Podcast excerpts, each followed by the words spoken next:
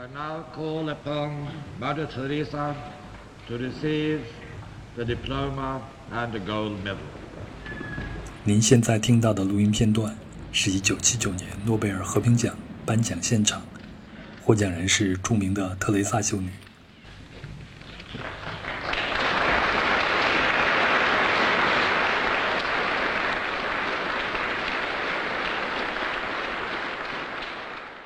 Let us all together thank God for this beautiful occasion where we can all together proclaim the joy of spreading peace, the joy of loving one another, and the joy acknowledging that the poorest of the poor are our brothers and sisters.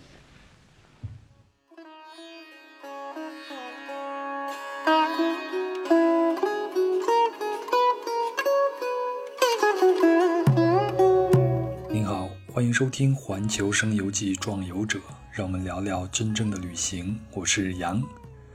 在2013年呢，我有过一次横穿中东到达非洲的长途旅行，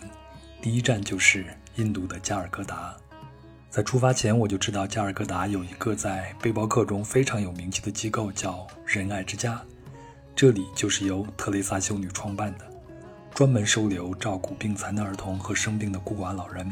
并给一些垂死之人以临终关怀。那我知道这里呢，是因为一本书，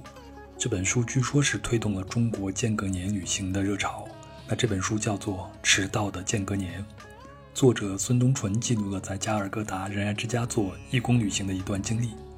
在那之后呢，就能在网上看到很多的中国旅行者去仁爱之家做义工的记录文字。说真的，我当时是动了一点念头，想去体验一下，但是我也认真地衡量了一下自己的心理承受能力，我怕我受不了，所以还是没有去。我不能说这是一个遗憾，因为至今我对病痛和生死还有一些心理障碍，也还在寻找着能够平和看待他们的答案。后来呢，我也通过其他的方式弥补了义工旅行这样一个空缺，但是我对加尔各答的仁爱之家仍然有一些好奇。刚好我看到壮游者的听众群里边有一位朋友在他的间隔年中就在仁爱之家做过8天的义工，我们俩聊了聊，虽然他在那儿做义工的时间不长，但是他的个人经历很丰富，也有过一段长达2年的间隔年，而那段经历呢，对他接下来的间隔年旅行和现在的生活都有一定的影响，所以我们就决定做一期节目。我俩聊了聊他做义工的经历，也聊了聊特蕾萨修女的正反两面，还聊到了生和死的话题，以及加尔各答的这个城市。希望我们的话题也能让您也有一些感触。好了，那就先请出今天的壮游者世博，让他给大家做个自我介绍吧。好的，各位听众朋友大家好，我是世博，是一个间隔年的践行者。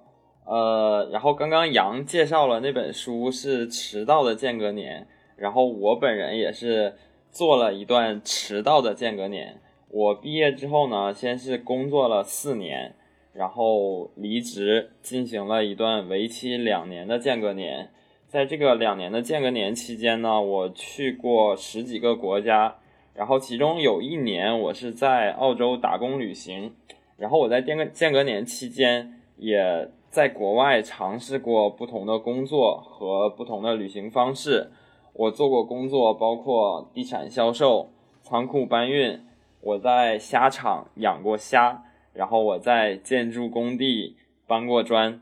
然后我也在印度餐厅做过后厨。然后其中给我印象最深的一段工作是在凯恩斯大堡礁，在一个船公司给他们做水下摄影工作。然后今天跟大家聊的仁爱之家的义工旅行，也是我尝试不同旅行方式其中的一种。世博，咱俩先盘道好吗？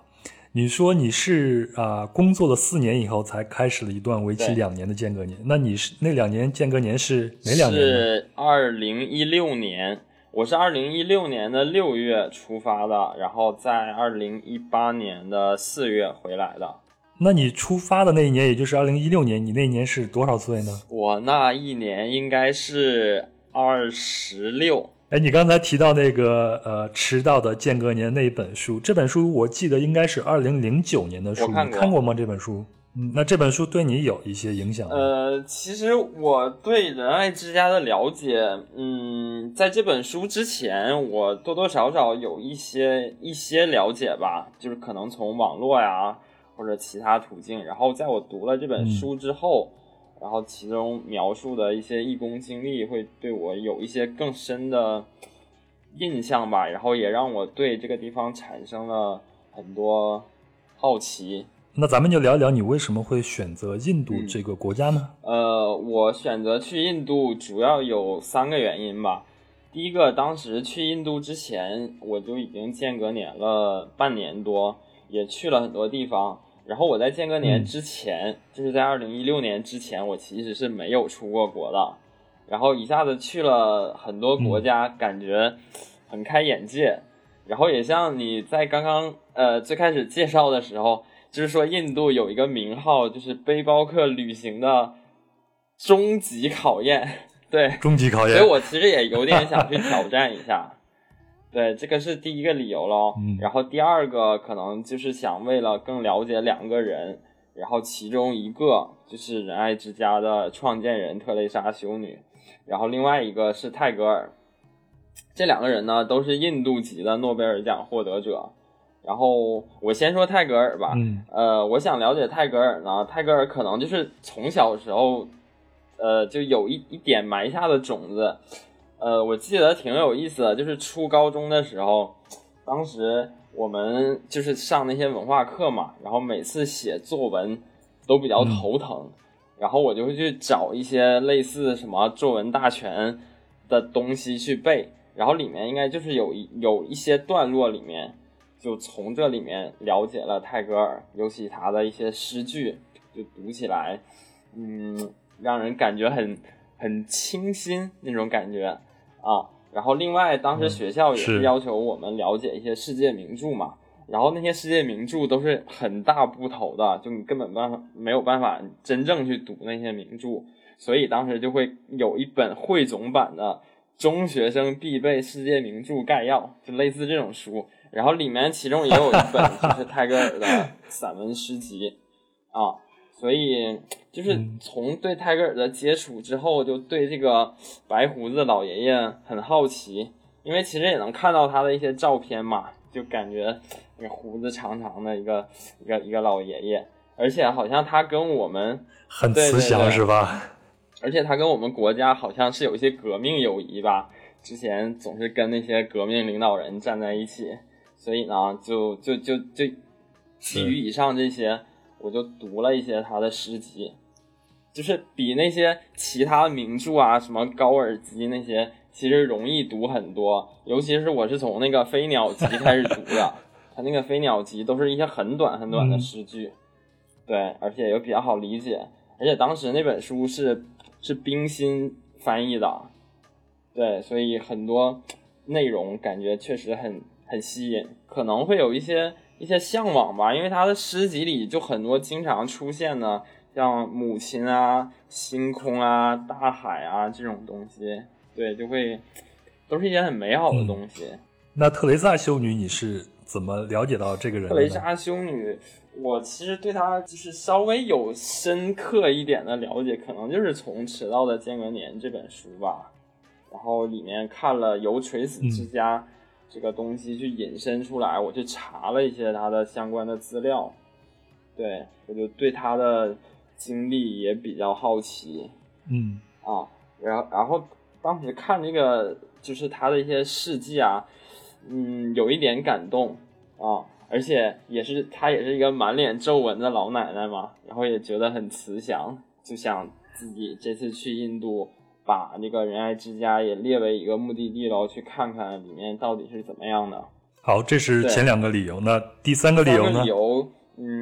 就是讲的深刻一点，就是可能是想从另外一个角度去思考一下生死，因为其实我第一次很震撼的、很近距离的接触死亡，是在藏区，就是在色达的那个天葬台。然后我当时去看那个天葬仪式，我可能就是离那个天葬台能有20米吧，挺近的。然后我看了1个小时，然后就可以看到那种满天的秃鹫飞过来去吃那些天葬台上的尸体。然后最近的一只秃鹫可能落到就离我1米远的地方吧。然后那个仪式上那些喇嘛又在诵经啊，反正当时还是特别震撼。加上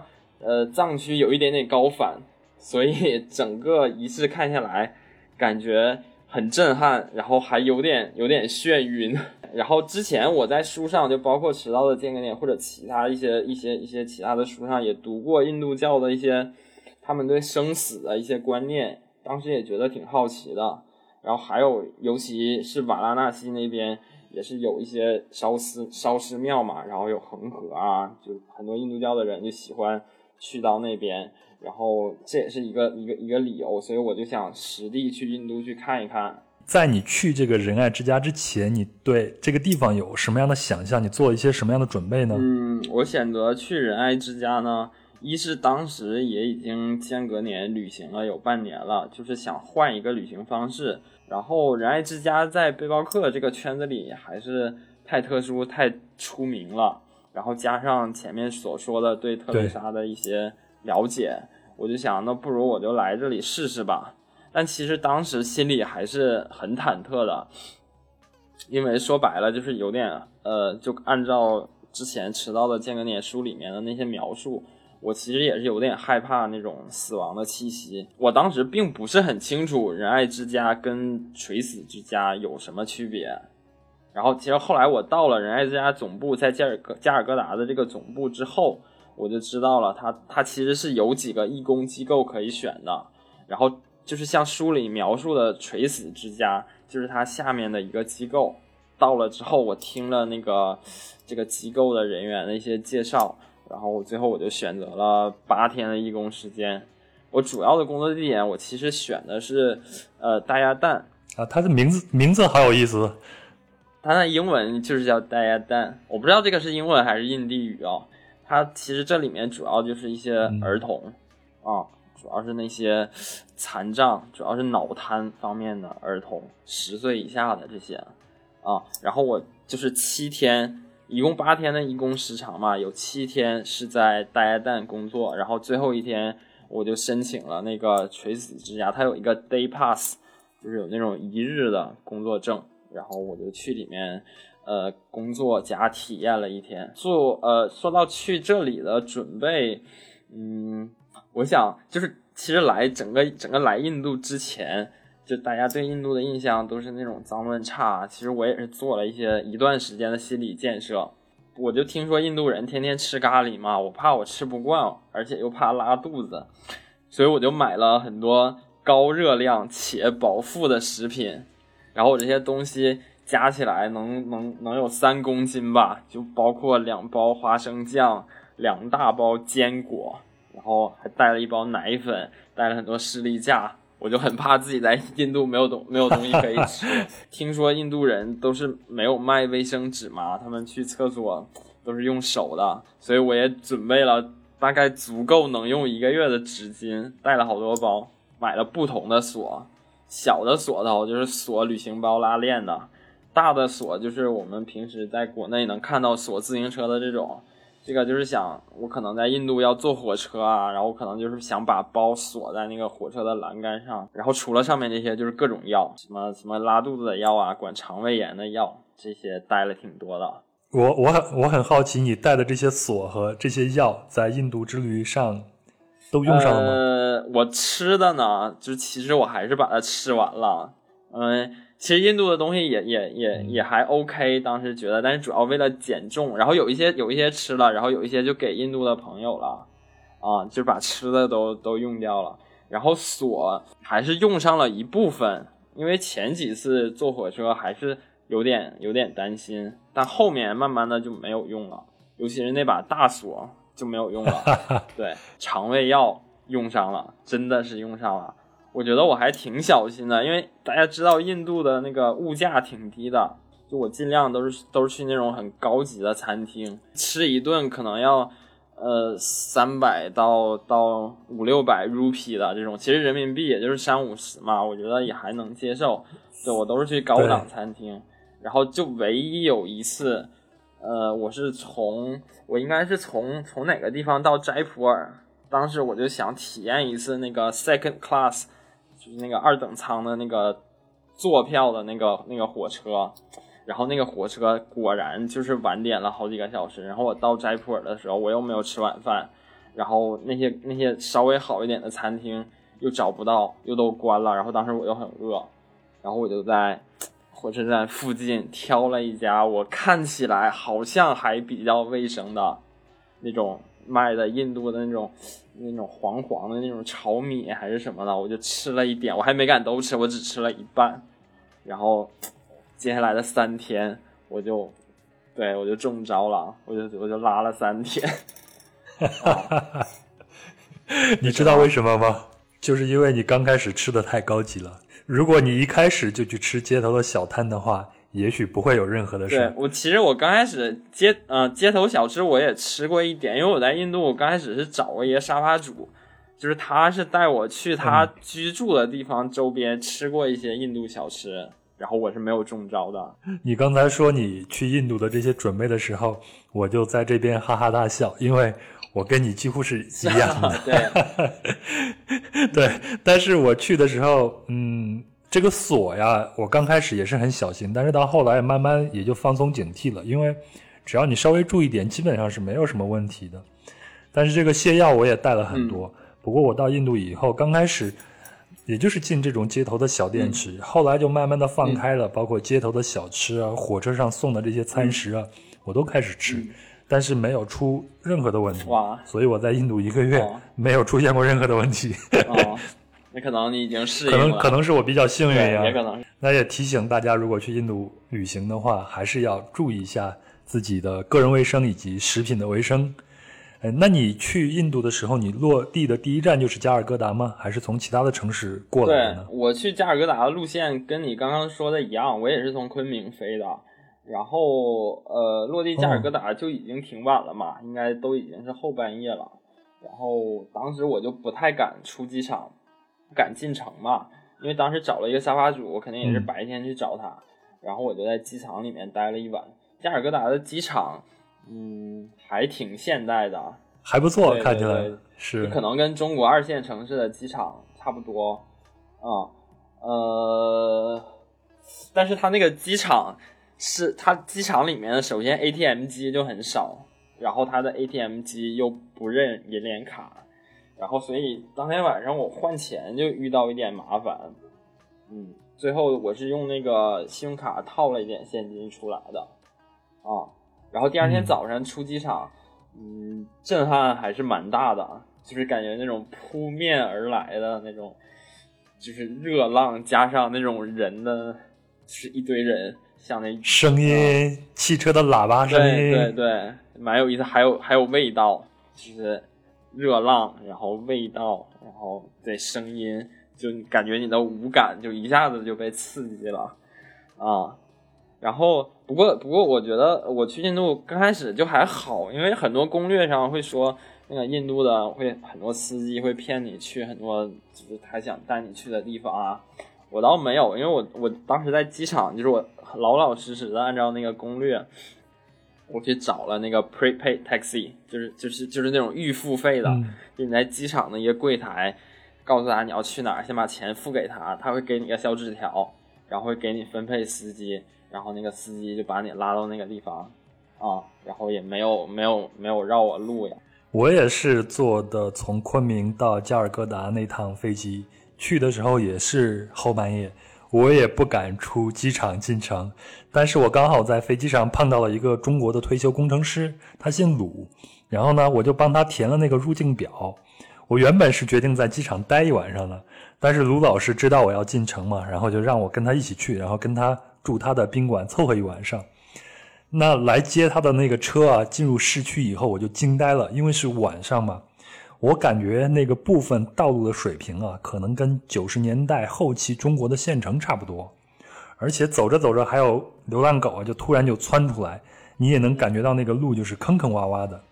那第二天呢，天放亮了，我才能看清外面什么样子。你一看就是很窄的那种街道。然后我就先打了个车，把卢老师送到火车站，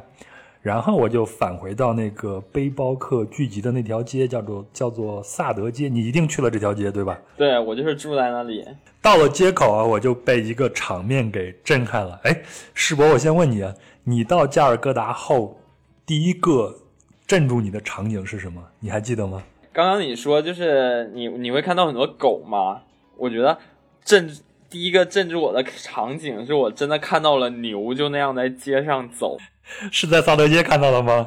对，就在有牛有羊，然后有狗，然后那个狗是很多的那种野狗，就是不是宠物狗啊，就是野狗，然后他们睡在街上，然后又有很多印度的穷人，他们就跟狗，哎呀，不是说跟狗，就是也是睡在大街上。就感觉很神奇，包括后来我去了，像瓦拉纳西亚、阿格拉的地方，除了上面的几种动物，还有很多的猴子。那我到了萨德街口，第一个镇住我的场面是我看到就在街口，就有一家子人用塑料布搭了一个窝棚，然后这就是他们的家，大概就是有2-3个妇女，还有5-6个孩子都生活在这儿。当时那个孩子正在清洗他们的餐具。我不太确定他清洗餐具是为旁边的餐厅啊，或者是小摊子去清洗，还是他们自己家里边的。你知道那个印度的那个餐饮，特别是咖喱，都是很重的颜色嘛。我到现在都还记得他清洗的那个是非常鲜艳的黄色，然后他清洗出来那个就是泔水就直接泼在这个街道的旁边，那一片全是黄色，然后他们家就在后面。然后里边有一个小炉子，炉子上放了一个小锅，大家就在这儿生活。这个场景就一下子就镇住我了，因为我知道加尔各答是印度的第3大都会区吧，它仅次于孟买和新德里。在我想象中，怎么会有这样的一个场面，在一个第3大都会区出现呢？那我们接下来就先聊一聊加尔各答这个城市吧。你对加尔各答是一个什么样的印象呢？在去之前呢？我对加尔各答的第一印象呢，就首先我第一次接触加尔各答应该是在初中的历史课里面，然后我初中的历史老师呢是一个有着比较重口音的一个小老太太，所以她说加尔各答的那个语气就让人很想笑，所以当时就记住了这个城市啊，印象就是第一印象是这里。然后刚杨也说了，加尔各答是印度的第3大城市。然后我之前看过一些类似的比较，就是中印之间的对比，当时就是视频里面就会把德里比作我们的北京，然后孟买那样就类比上海，加尔各答跟广州都是港口城市嘛，所以加尔各答就类比是广州，没错，对。然后因为我就在广州嘛，就觉得还蛮有意思的。然后加尔各答呢是当时在英国殖民印度的140多年里，加尔各答其实当时是处于一个英属印度的首都，然后也是那个殖民时代的教育、科学、文化、政治中心。然后我在加尔各答的这段时间，我去逛加尔各答的这城市嘛，然后这个城市里面也有大量遗留的当年那个殖民时代的那种维多利亚风格的建筑，还是挺漂亮的。然后我去参观了挺多啊，然后他们有就是这些维多利亚时代的建筑有很多还是现在的印度人还是用他们在做办公，然后有一些保存的比较好，然后但是比较遗憾的也有相当一些也都已经破败了。然后这些地方拍照还有限制，就是他都会有保安拦着，就你拿个相机在那儿拍，他就会说你不要拍，不要在这儿拍。然后还有一些楼角就贴着那个告示牌，用英文和印地语写着do not urinate， 就是不要在这里小便的意思。对，就当时对这么有时代感的这种，就我们想可能都是文物建筑了吧，然后现在就变成这样了。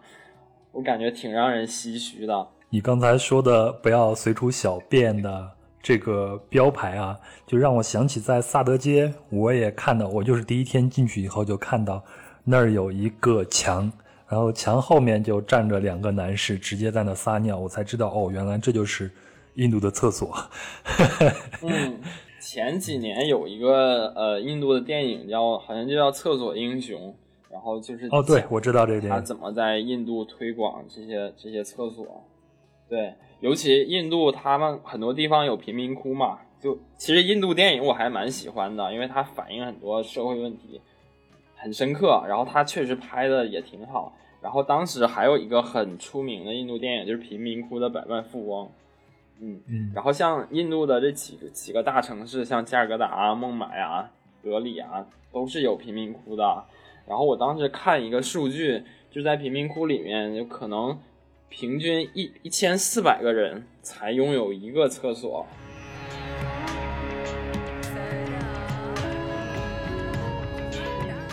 从1772年直到1911年的140年间，加尔各答一直是英属印度的首都，也是东印度公司的总部所在地，繁华一时。它的别称有东方瑰宝，有幻域之城，还叫智慧之城。因为印度一共有5位诺贝尔奖获得者，有4位就来自于加尔各答。加尔各答还有另外一个别称，虽然不好听，但是跟我眼前看到的加尔各答没落的一面有关系，那叫做垂死之城。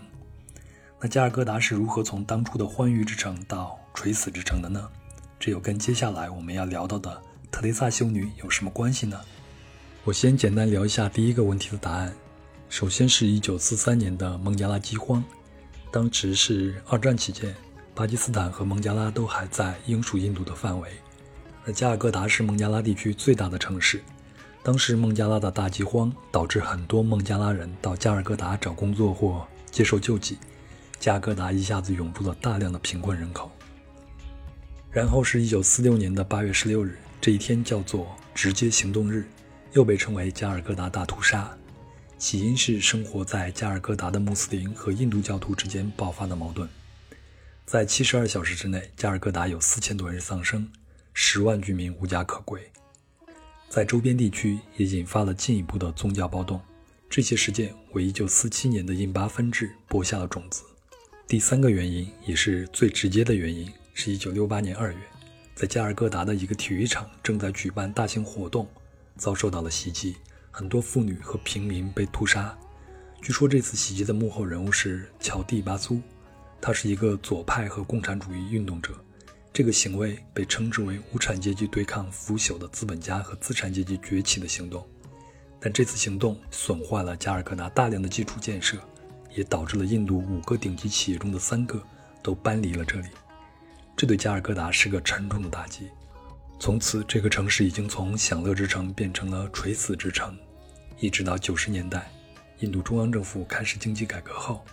到了2000年，信息技术也就是 IT 业刺激了加尔各答的复苏。聊到这里，也该让我们今天的另一个主角登场了，就是特蕾萨修女。特蕾莎修女本人不是印度人，但是她入了印度籍，她的家庭是一个阿尔巴尼亚的天主教家庭。然后她在看到印度常年经历的这种战乱之后，在加尔各答的他就是切实的感受到了这个国家面临的困境，同时他也仿佛听见了上帝对他的召唤。然后在那个仁爱之家总部就可以看到很多上帝的像，然后上面写着 I thirst， 就是我渴这个意思。然后我读特蕾莎的传记里面也有描述，就是在很多很艰难的时候，他都会仿佛会听到上帝的这个召唤，或者说是这种渴求。所以呢，就是决心将一生都奉献给上帝的他，就会尽他一切的力量去满足这种渴求。也是基于此，就是他立志于在加尔各答建立这种临终关怀机构，去收留那些饥饿、无家可归、残废，就是那种麻风病人啊，然后就是所有一切不受欢迎、不被人爱、被整个社会遗弃、被大家认为是社会负担的人。在1952年，特蕾莎在加尔各答官员的帮助下，将一座废弃的印度教寺庙改建为卡里嘎，也就是我们说的垂死之家。然后呢，卡里嘎这个词分解，卡里就是印度教的一个很重要的一个女神，然后嘎就是应该是印地语里面寺庙的意思。所以其实它这个机构就是按照正常字面理解，应该就是卡里女神庙，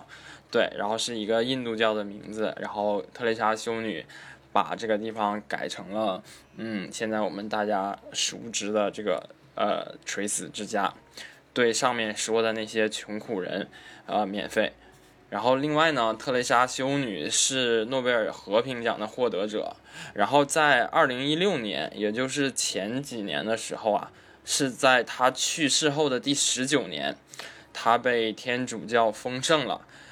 这个丰盛就是应该级别就很高了。然后我在广州的那种天主教圣心大教堂里面都能看到特蕾莎的画像，然后她的画像跟当今的教皇并列在一起。你是如何申请成为义工的？那个手续它会很复杂吗？它需要什么条件吗？去仁爱之家做义工呢，不需要提前申请，也不需要通过网络预约。其实好像也没有这么个网站，反正我是没有找到。它最普遍的途径就是你去了加尔各答之后，直接去仁爱之家在加尔各答的总部，那里每周会有固定的时间，有工作人员来讲解，他会介绍你我们这些机构有哪些，然后要做哪些工作，服务对象是谁，就是给你简单介绍一下。然后他会让我们这些意向来工作的志愿者可能去填个表，然后去选择一下，就比如说他有几个机构，就你想去哪里去服务，就你填个表就可以了。然后填完表之后，可能就会有一个很简单的审核啊，会问一些个人的问题啊，比如说 Where are you from 啊这种，就其实挺简单的。然后觉得大概没问题之后，他们就会给你一个义工卡，还有一个当时还发了一个上面刻着上帝的一个小吊坠。反正我当时在加尔各答的那段时间，我还是带着那个小吊坠的。然后义工卡上面就写着你的工作时间地点，然后你每天去那个地方上工报道的时候，就你可能要给那里管事的那个修女给看一下啊，我今天来这里上班了，然后就 OK 了。首先我印象中Daya Dan好像是一个四层的建筑，对，它就有一层是教堂，然后有孩子的，就整个有一层，还有一些学习室什么的，然后再就是餐厅啊，反正整个建筑就给我感觉是最起码是比较干净整洁的啊。它整个机构的运作我觉得还是比较有条理的。然后孩子的生活，他就会住在那个集体的那种很大的那个房间里面，然后每个孩子就有一个床。那他们会对义工会有一些行为上的要求吗？我印象中好像有一点就是不能在里边拍照，对吗？这个是出于对被服务对象的一种保护，我觉得啊。而且就其实你去每一个不同的机构，他对志愿他会给你一些指引。就比如说我当时去的那个地方，大家但是里面很多儿童嘛，他就会告诉你很多，就比如说你喂，就每个儿童他因为他得的疾病不同，就是他可能喂饭的时候你要喂给他不同的食物，就他每一个儿童他会有一个档案，对，他会要求你就是你要先看这个儿童你要给他喂饭的时候你有哪些注意事项啊，然后还有会给你一些警示，就比如说不要把儿童带到志愿者的休息区啊，然后如果这个小孩在哭你又不知道是什么原因的话，你看一看是不是他的尿片要换了，对，他就给你这些提示。你的主要工作流程是什么样子的呢？因为大家在里面都是一些因为残疾被遗弃的孩子，年龄都是在10岁以下，一般就可能就是五六七八岁的这种啊，他们的残疾都是精神方面的，就是脑瘫占很大的比例。然后我当时每天在这里的工作几大类就是洗涤啊，就是每天给他们洗衣服、晾衣服、洗床单这些，然后打扫，还有就是喂饭，然后还有你要带他们去上厕所，因为有些孩子就是他没有办法去控制自己的这个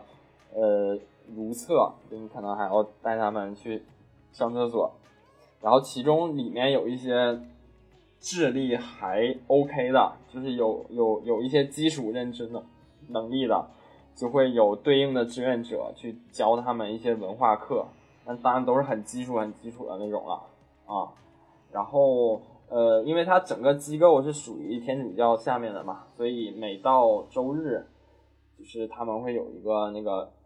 宗教类型的那种祈祷仪式，对，然后会有神父给他们讲故事啊什么的。那这些孩子们的口粮是什么样子？就像是我们正常人的饮食吗？还是会有一些特殊的地方呢？会有特殊的地方，因为如果是一个脑瘫孩子的话，首先他自己的意识可能就不是那么清晰，所以他的食物就是流质的食物会占比较多。因为如果有那种大块的需要咀嚼的，因为孩子又小嘛，就如果你给他吃这些东西，他可能直接咽下去了，他可能就会卡在那里。对，所以我当时看他们的食物就有几种，反正我当时照顾的那2-3个孩子基本都是那种流质的食物。那在这些洗涤啊、打扫、喂饭啊、照顾如厕这几个工作里边，哪一个对你是最有挑战的呢？最有挑战的我觉得是如厕，其实也还好，因为实际上我带孩子去上厕所并没有很多次，因为我们当时那个义工工作里面呢，有一个日本的老阿姨，就可能是那种50多岁的那种，然后她就会对我们这种志愿者会就怎么说，他就很介意我们带孩子去上厕所，就好像我们会伤害那个小孩子一样。就我比如说我带这个小孩，我说他可能拉尿了，我就带他去厕所，然后他就会把那个孩子从我手里抢过去，然后他说 you stop， 然后你不能去，然后他自己再带那个孩子去。喂饭也挺难的，因为你知道孩子吧，他有一些孩子他就不想吃饭。比如说你喂他吃饭，他可能把那个米饭拿在手里，然后甩的到处都是，就是你拿着勺子喂他一点东西，他能咽进去都是挺难的事情。而且刚刚说我照顾那几个孩子，就挺多，大部分还是那种流质食物或者是半流食的那种，然后他就会把那些糊糊甩的到处都是，有时候还会甩到我身上。然后就平均每次喂完一个孩子，就他前面的那个餐巾餐布就可能就要换掉好几条。那你们一天的工作时间大概有多长呢？我们一般早上到的话大概是在9点，然后收工可能是在4点半左右。所以中间的话就没有东西吃，也不会休息了是吧？有休息，他有一个志愿者的休息室，然后里面会给你准备一些茶水和饼干。你会感觉到这些小朋友，这些脑瘫的小朋友，他们是欢迎你们这些义工，或者说欢迎外面世界的这些人吗？就是我在去Daya Dan工作的时候，首先我知道他们是脑瘫的孩子嘛，然后我刚开始以为他们可能对我们也没有什么意识，也没有什么概念，那我能做的我就是帮他们做一些简单的洗涮啊，然后喂他们吃饭啊，带他上个厕所什么的。但后来其实我工作到可能是第4天、第5天的时候吧，就那天我收工准备都走了，然后把衣服都换好了，然后我都准备出门了，然后那个时候就是有一个小朋友过来，然后跑过来拉着我的手跟我说 See you tomorrow，就是他跟我说明天见。然后我当时就是特别感动，我觉得就哪怕上面有很多说，就是首先他们跟你语言不通，文化不通，然后他们可能智力啊、脑瘫啊又有一些问题，但实际上就是人跟人之间的一些很基本的情感啊，就还是存在的，而且他会意识到你们，就是我们这些志愿者的存在，而且他会很喜欢你，而且他想要见到你。接下来咱们聊一聊垂死之家，你在垂死之家的工作对象又是谁呢？主要的工作职责是什么呢？垂死之家就跟大家蛋就是完全不相同了嘛，然后大家蛋里面就都是孩子，然后垂死之家里面我观察就里面的人大概就是以下这三种。第一种就是老年垂死者，就可能是被遗弃的那种，就是已经丧失自理能力了啊。然后第二类就是残障者或者是重病患，当然是那种非传染病的那种重病患啊。然后第三类也有一些老年的流浪者，还有乞丐，对，大概有这三种人。然后这里的工作跟大家蛋相比呢，我觉得它洗涤的量会更大，而且他们那个洗衣房都是用消毒水去漂洗嘛，然后在垂死之家这边的消毒液会下得很重，然后它那个洗衣房的味道特别大。因为啥呢？因为就是刚说的这三类人很多都是就是那种没有丧失自理能力的嘛，所以他们就会失禁，然后所以给他们洗那些衣物还是就是要彻底消毒。然后垂死之家每天都会有一段冥想时间，就是这些修女会带这里面的这些住客，就会带他们去，当然会广播放一种冥想的音乐，然后他们会有大概十几分钟、20分钟左右的这个冥想时间。包括我也有这样的心理障碍，包括你刚才也说了，会有一些感受到那种死亡的气息。那你在这工作的时候有没有感受到这种气息呢？有的，因为这里毕竟就是很多还是那种垂死之人嘛，然后你跟他们接触，首先你从去的时候就有点心里打鼓，虽然你之前已经在大家蛋工作了7天，但是照顾这些垂死者跟孩子肯定不一样嘛，然后在大家蛋整体来讲还是没有那么沉重，然后垂死之家这里就基本是每隔几天或者基本每天都会有人死去。我觉得除了感受到这些稍微就是比大家蛋更加沉重的这些氛围之外呢，首先我从我说我去过的这2个仁爱之家下面的机构，我觉得它整体的硬件条件都还是蛮好的，我觉得可能比加尔各答很多在大街上那种直接住在棚子里面那些人的居住条件还是好挺多的。也是住在一个很大的开场的地方，然后每个人有一个床，然后他还有一个医疗室，就可能就有一些有一些什么消毒啊，有一些医疗需求就会去那个医疗室里面做一些简单的处理。你碰到这些老人他们是什么样子呢？你们之间会有一些互动吗？或者说会有一些接触吗？有的，就是我刚说垂死之家会有一段冥想时间嘛，然后我有一个印象比较深刻的片段，就是当天我去的时候就是大概10点多他们就开始冥想了嘛，然后那个修女就跟我说你去帮助他们把眼睛闭上，对，然后我就去走到那些老人床前，我就说就是什么现在我们要冥想啦，然后我们把眼睛闭上，然后当时有一个很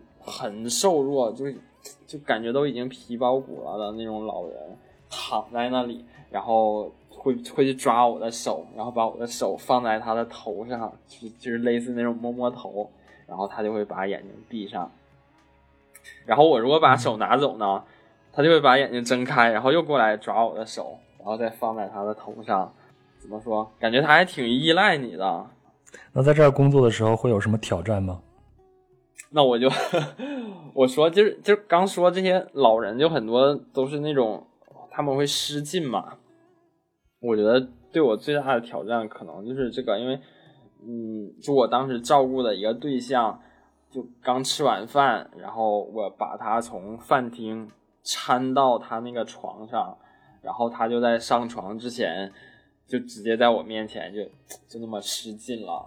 我其实当时已经做过一些心理建设，但当这种场面就发生在你眼前之后，有点手足无措。说难听一点，当时闻到那个味道确实有一点反应。对，当时我就挺慌嘛，然后我又没有办法带他去上厕所，我也不知道怎么操作，因为我毕竟只是第一天来这里。就好在当时我看旁边有其他那种看起来比较有经验的志愿者，我就说赶快来帮我，然后他们就过来，就是我们一起把那个老人，我们两个人把他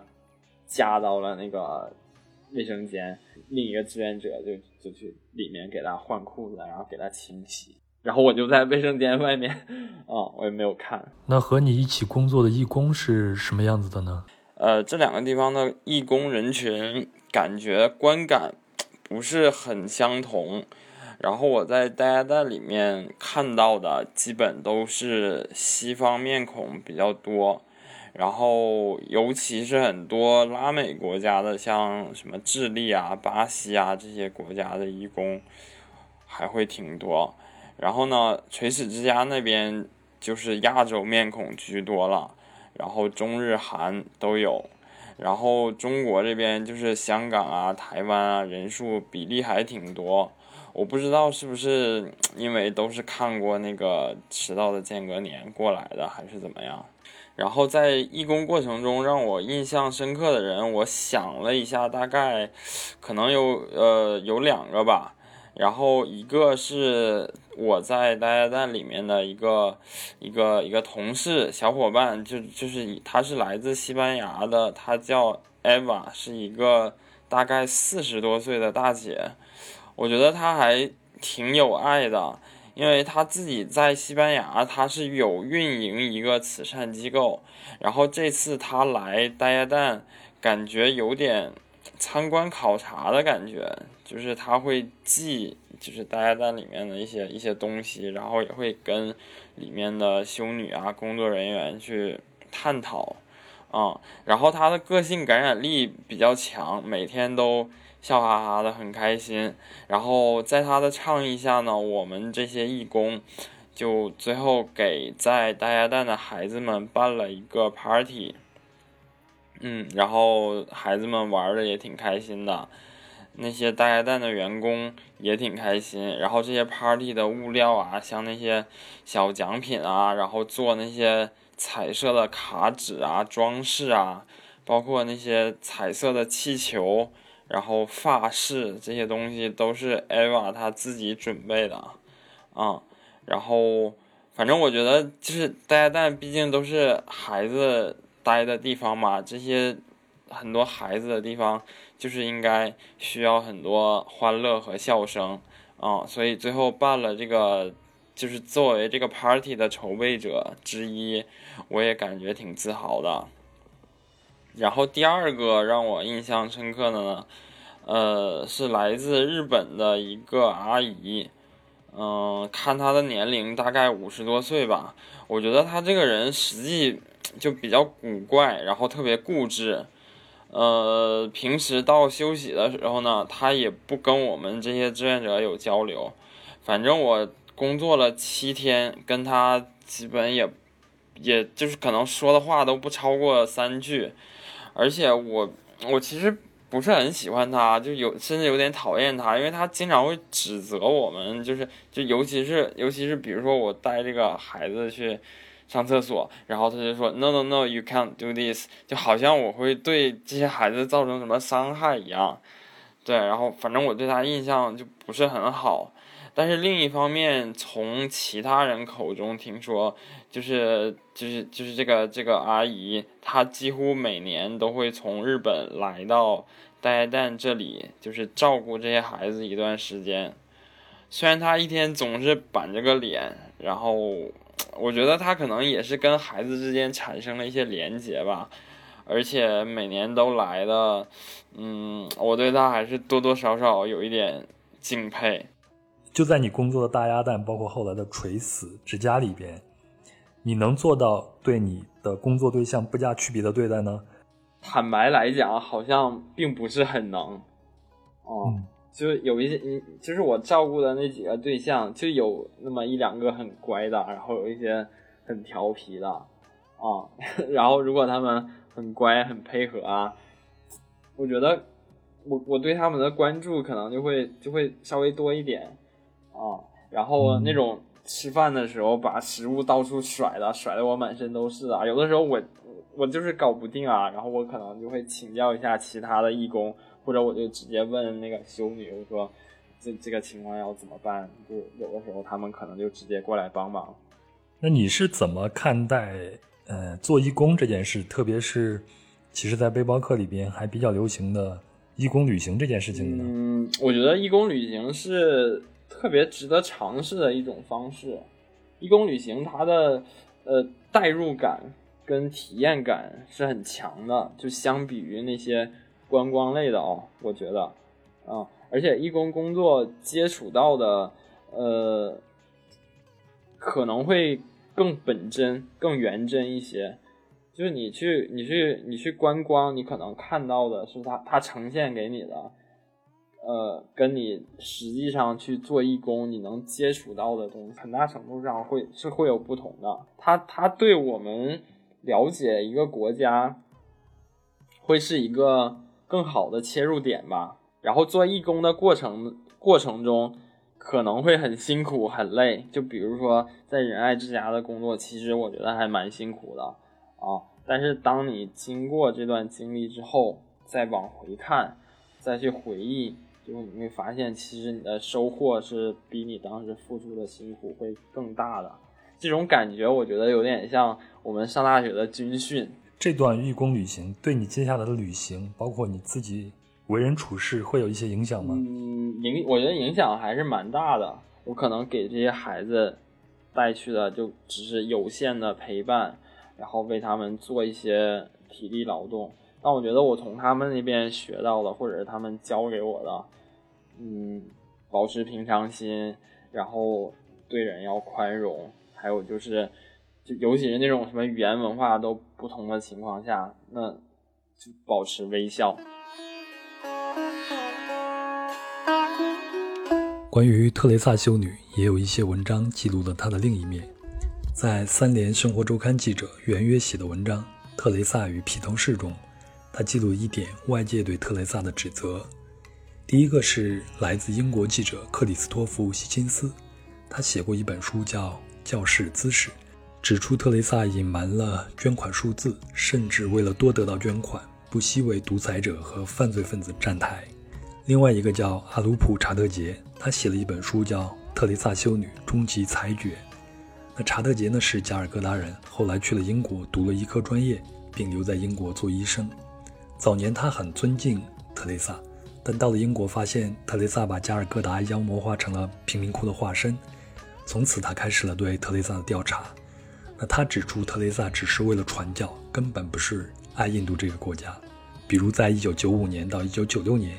西孟加拉邦发生了几次严重的洪涝灾害，上百万人无家可归，就连加尔各答的妓女都走上街头为灾民捐款。但特蕾萨只是坐着私人飞机周游世界和大人物见面，并宣称自己是多么热爱加尔各答的人民。那他还从医学角度分析仁爱之家有很多行为是不符合医学常识的，比如特蕾萨崇尚节约，不能用空调，又比如出于宗教原因不能给这些被救助者使用止痛药等等。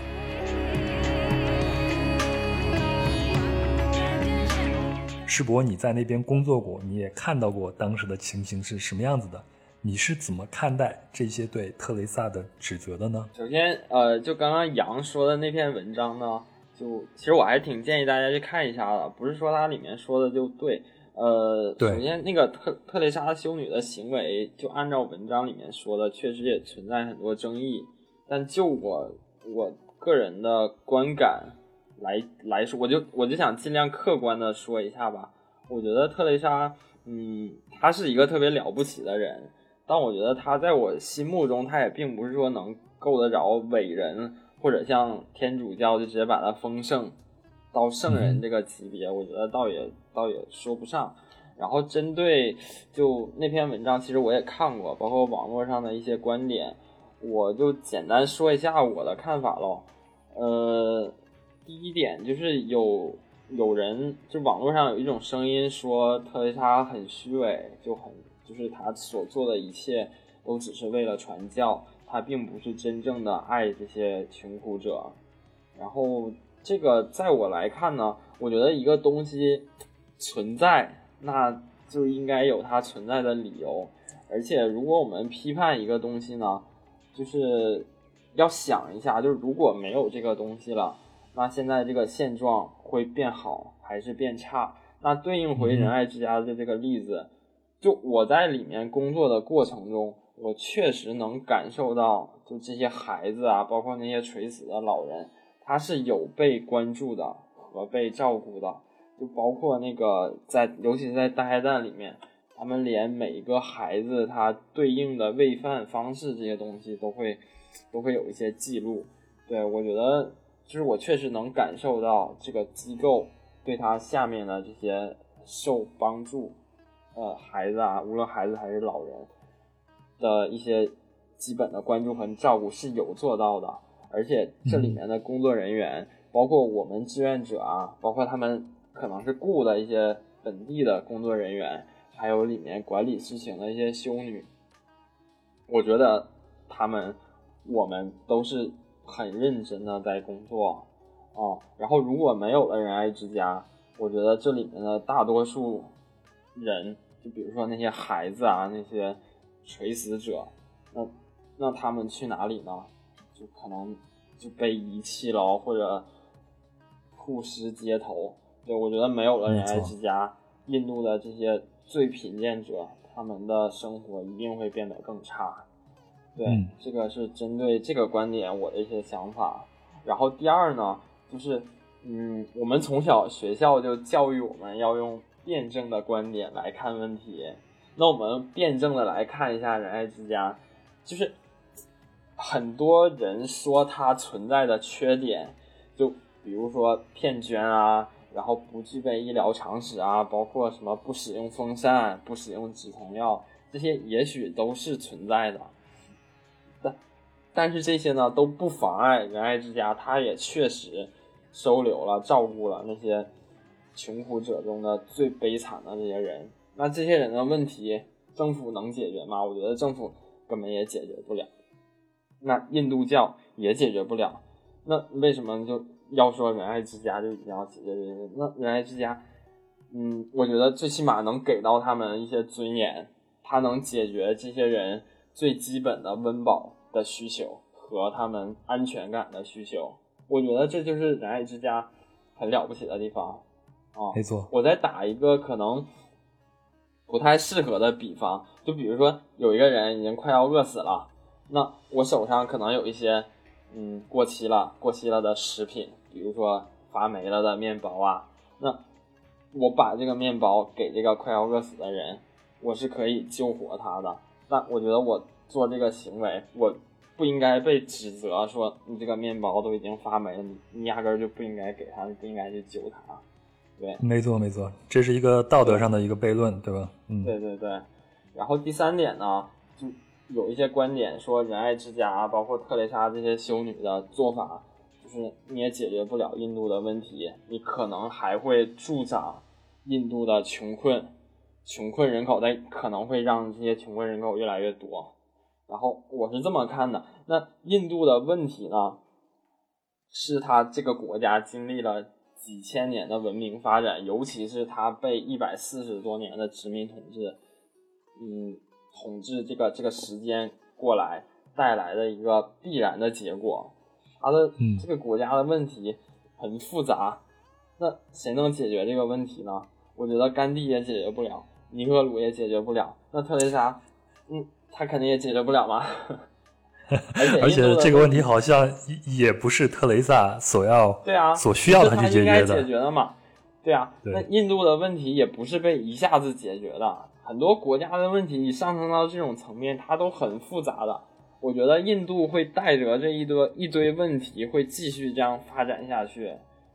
就可能以后我们会看到这个社会内部产生一些根本的变革。就比如说你看，就是我们今天没有聊到那种印度的种姓制度啊，我觉得种姓制度在印度也是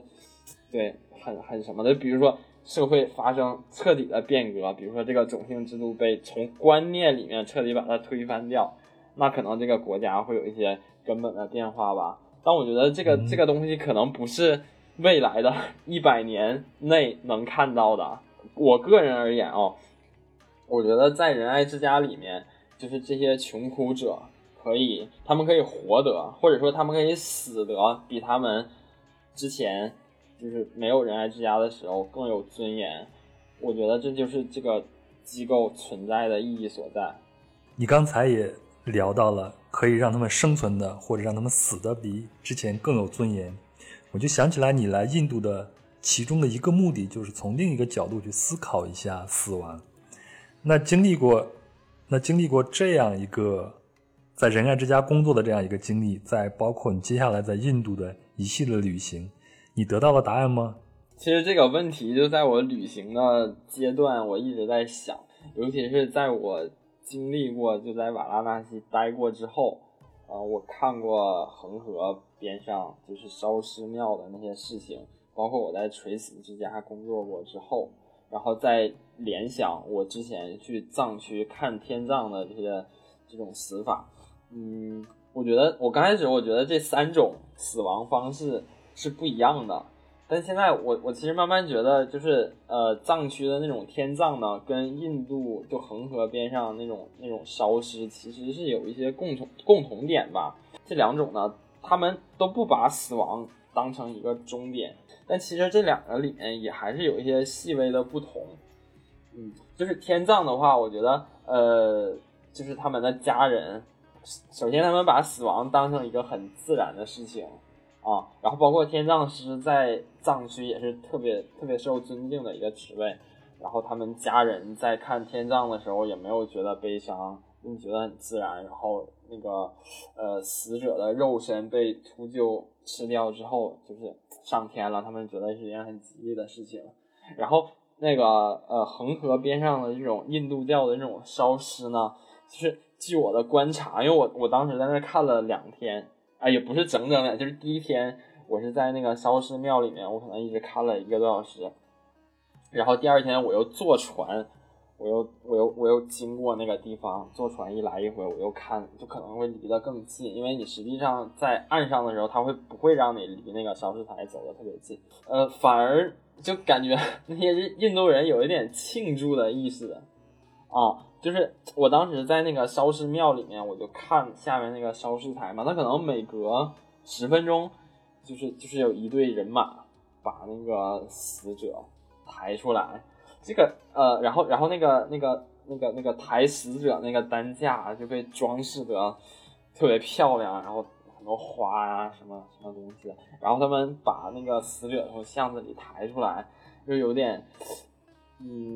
敲锣打鼓的。对，就感觉不到他们的悲伤，就跟之前就前一阵子网络上流行的那个加纳的那个黑人抬棺舞，我觉得有点类似，就很感觉好像还有点喜庆的那种啊。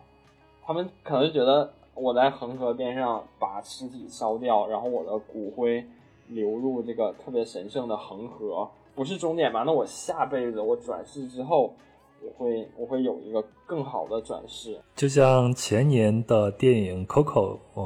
追梦环游记那个电影，寻梦环游记，就像寻梦环游记，对，就像墨西哥人他们对待死亡也不会认为这个人死亡以后就是永远离你而去了，他会认为他依然会在另外一个世界陪着你，看着你，然后只要你对他还存有一些纪念，还存有一些怀念，那这个人永远不会离开你。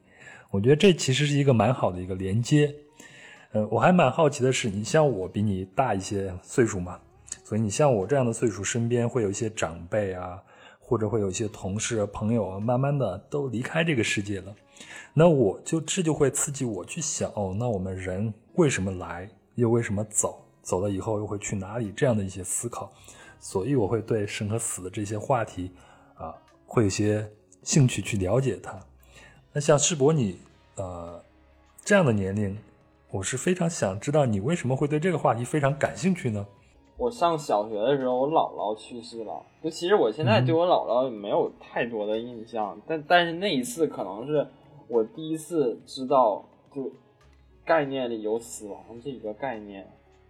啊。然后我觉得那段时间就对一个幼年、童年的我打击是很大的。然后我觉得我可能我知道就是死亡，就是这个人不在了，然后。那个时间我可能消沉了好久。你经历过印度这一趟，包括你在垂死之家工作以后，你对死亡这个概念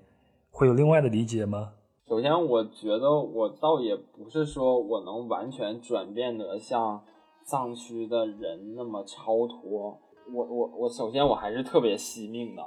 那我觉得我能活着是一件很美好的事情，我也很怕死亡。我要向你坦诚一下，我也同样如此。虽然我接受了这么多的死亡教育，对，但是你看过这些东西之后呢，我现在的观念啊，我觉得死亡是一个不可避免的事情，就你可能也不知道什么时候就它就会突然降临嘛。所以人世中充满了各种无常。对，哎，我记得有一个电影，就是叫《死亡诗社》嘛。没错，这个电影看过之后对我的这个什么人生观啊、死亡观啊还是有一些触动。他们里面有一句话就是他那个应该是拉丁文吧，就是什么 Carpe Diem， 就是说 Seize the day， make your life extraordinary， 就是说你要珍惜每一天，让你的生命变得与众不同。他有一段时间就是我的一个座右铭，我觉得现在也是，就他对我很有指导意义啊，就是你不知道死亡什么时候来，对吧？那你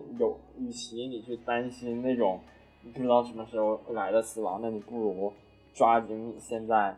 拥有的每一天，然后让你自己的生命过得更精彩。对，这个对应回我们去做间隔年，我觉得也是有一些你想做的事情，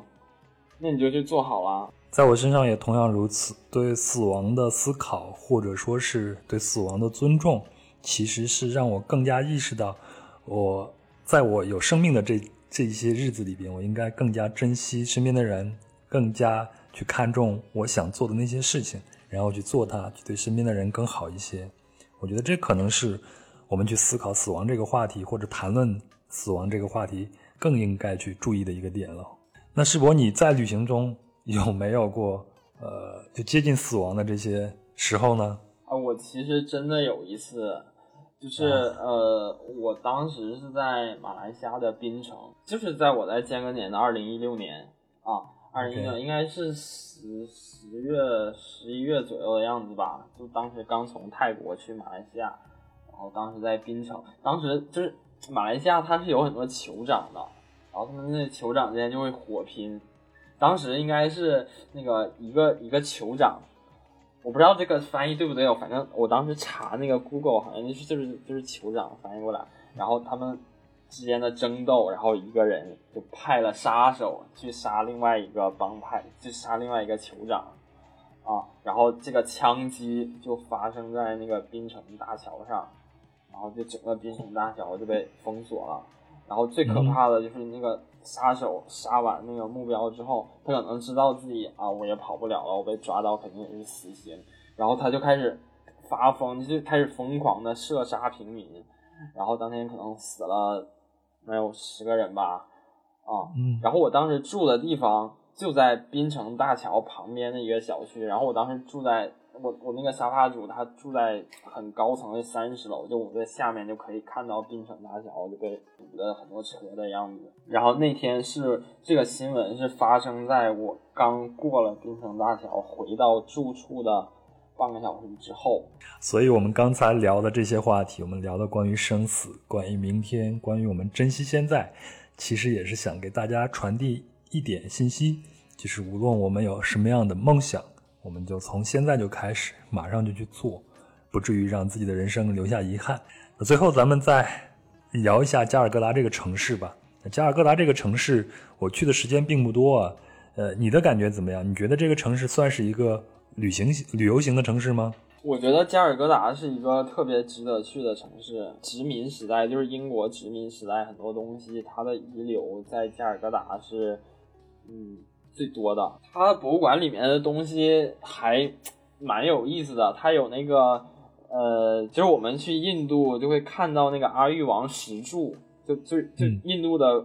那个硬币上面，包括它的那个纸币上面应该都有，就是一个三头的狮子，就很漂亮的那个阿育王石柱，就是在加尔各答那个博物馆里面。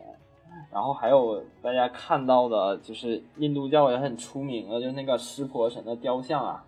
就是他在跳那个毁灭之舞，特别漂亮。然后里面还有一个那个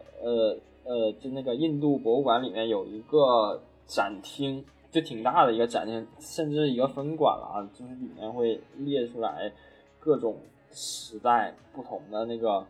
佛教的造像，对，里面就特别多。就如果你对佛教或者是雕塑艺术感兴趣的话，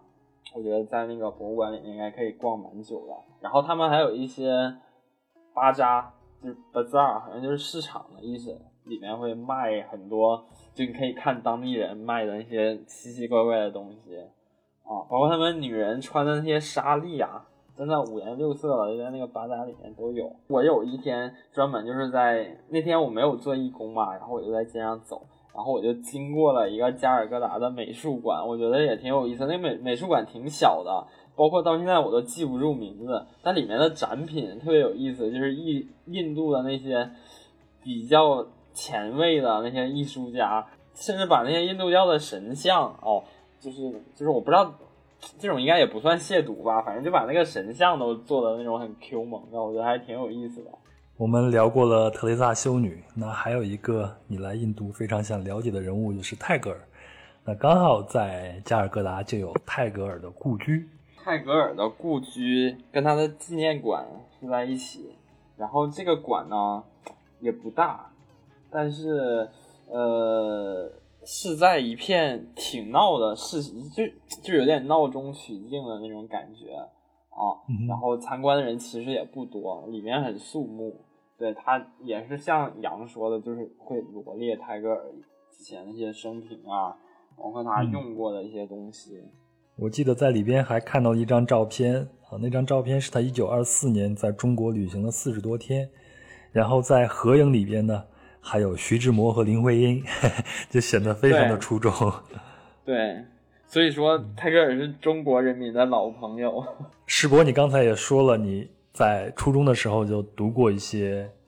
泰戈尔的诗，现在能不能跟我们分享一首你最喜欢的或者你印象最深的泰戈尔的诗呢？那个我第一次读泰戈尔，我读的是飞鸟集，其实泰戈尔的飞鸟集应该也是最出名的吧，然后它里面的诗句都很短，但是我今天读一个来自那个他采果集，就是采摘果实的那个采果集里面的一段吧。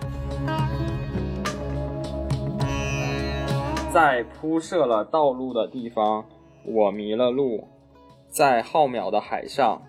在湛蓝的天空，没有一丝路的痕迹，群鸟的翼翅，点点的星火，四季流转的繁花，淹没了路径。于是我问我的心，是不是他的血液里自有智慧，能找到那看不见的道路。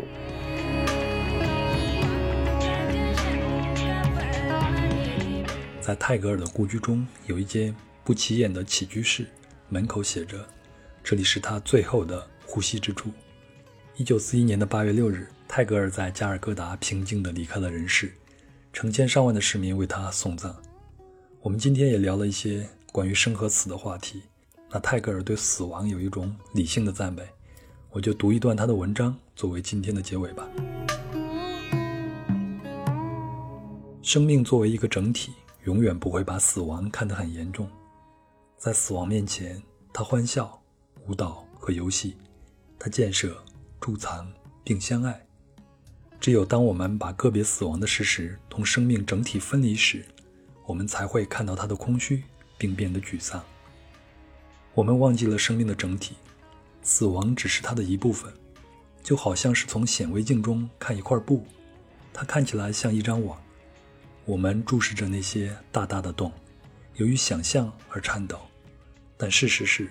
死亡并不是最终的真实，它看起来是黑暗的，有如天空看上去是蓝色的。但是死亡并不是变黑了的实体，正像天空并不在鸟的翅膀上留下它的颜色一样。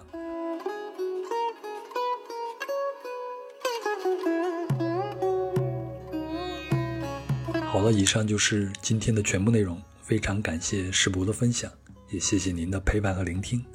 如果您觉得本期节目对您有所启发和帮助，就麻烦转发给身边的朋友。如果您有过义工旅行的经历，或者您对生和死这个话题有什么想和我们交流的，也欢迎您在喜马拉雅 FM 和其他音频平台的节目里订阅和留言评论。如果您使用苹果播客客户端，请给壮游者打个5星并留下评论，这就是对我最大的支持。那壮游者也有自己的听众群，请添加微信13436929952，他会将您拉进去。那在这里有一群有意思的人谈天说地，神游世界。最后，请您微信搜索并关注壮游者，还可以找到本期音频节目的相关图文配合收听。那因为仁爱之家的特殊性，我们并不能提供里边的照片，但是会有一些关于加尔各答的照片为您呈现。好，祝您一切顺利，我们下期见。